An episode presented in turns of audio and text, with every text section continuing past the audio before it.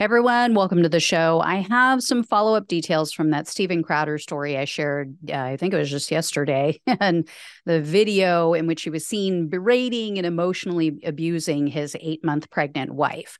So Crowder is now claiming that the video was deceptively edited and that it was taken out of context. But if you've seen it, you know there is no context in which that behavior is acceptable especially not with a woman that you're supposed to love about to give birth to your twin babies.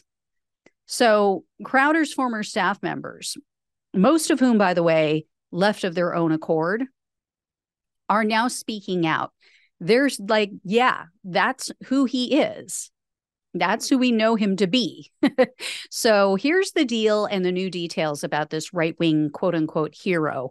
Um, the New York Post spoke with 10 of Crowder's former employees.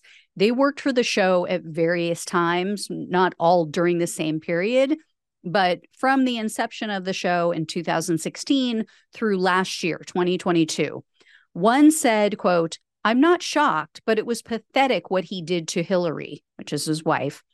That might not be the Steven you see on his show, but that was the real Steven. The Post article also says that employees describe Crowder's company as an abusive workplace. And they said that Crowder's behavior was like a yo yo. They said sometimes he could be charming and kind, and then he could be volatile and, quote, capable of working every angle of your emotions. And another employee told the Post, quote, we don't want Steven to suffer. We just want the abuse to stop or at least let future employees know what they're getting themselves into. But beyond the tirades, beyond the outbursts that they claim to have witnessed, Crowder is also accused of exposing himself to staff members. And yeah, I'm talking about exposing, like as in Lauren Boebert's husband, like talking about his junk.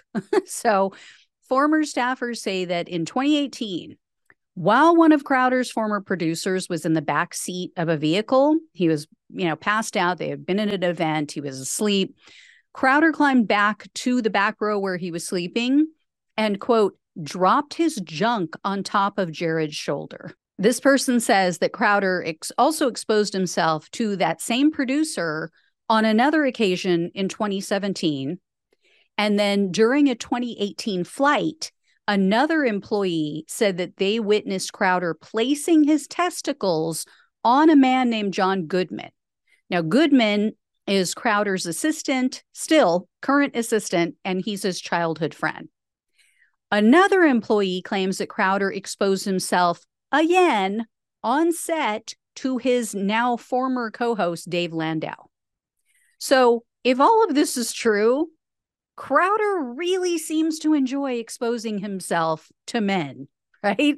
He really seems to enjoy showing his junk or putting his junk on other men. Kind of weird. I'm just saying. I don't know. I'm not a dude. maybe maybe the ones I hang out with are weird. Maybe that's a normal thing. I don't know. anyway, Landau recently called Crowder a bully on a podcast. Again, this is his former co-host. And he said, quote, whatever he has and whatever he's going through, I think he was bullied at some point in his life.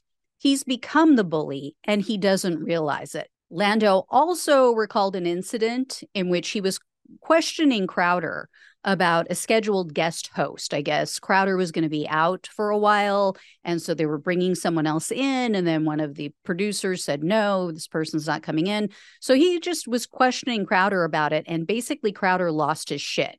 Landau said, quote, he told me he owns me.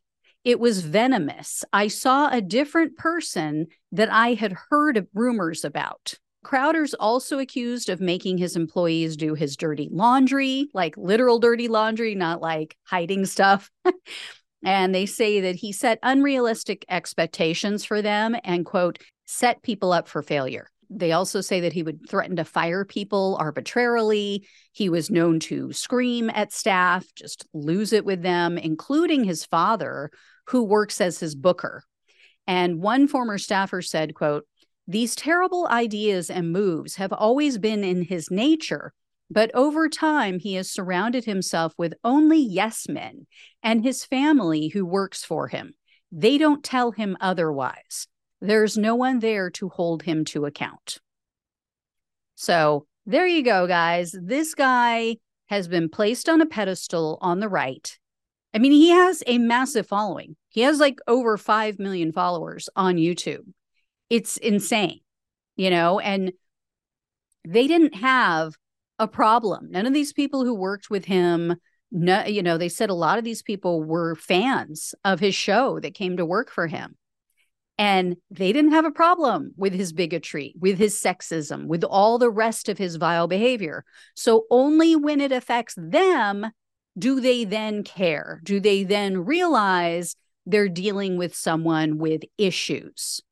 They're like, yeah, I love this guy he's a loudmouth. You know, he oh he isn't afraid to spew out hate towards people different than me. But then it, it starts flying in their direction. They're like, oh wait, oh he's a hateful person. Uh, yeah, yeah, we could have told you that. This is his nature.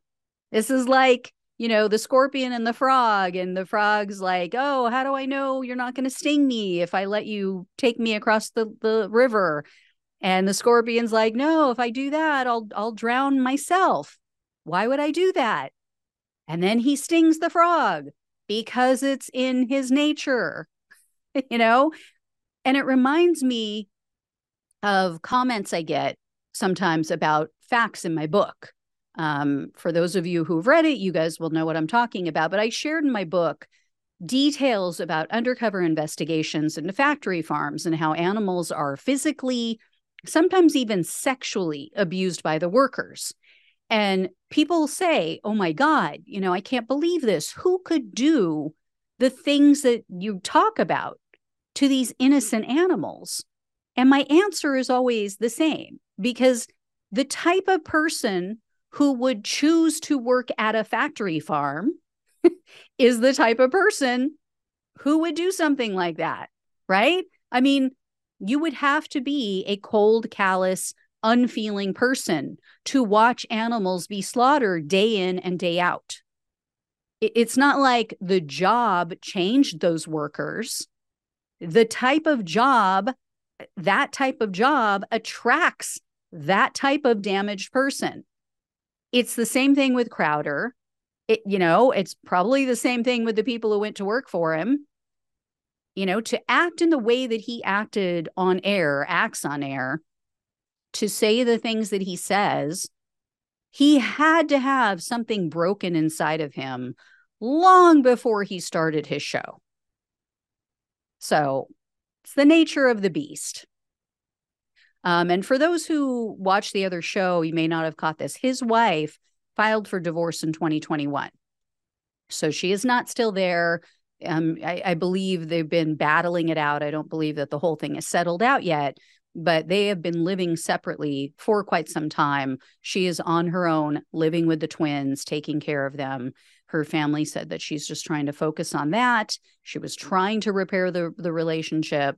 She kept his abuse secret, they say, forever, basically, for the entirety of their nine year marriage, because she wanted to try to make things better and make it work. But you know, it's like an alcoholic who can't admit that they're an alcoholic. I mean, they're just, they're not going to change. They're not going to get help.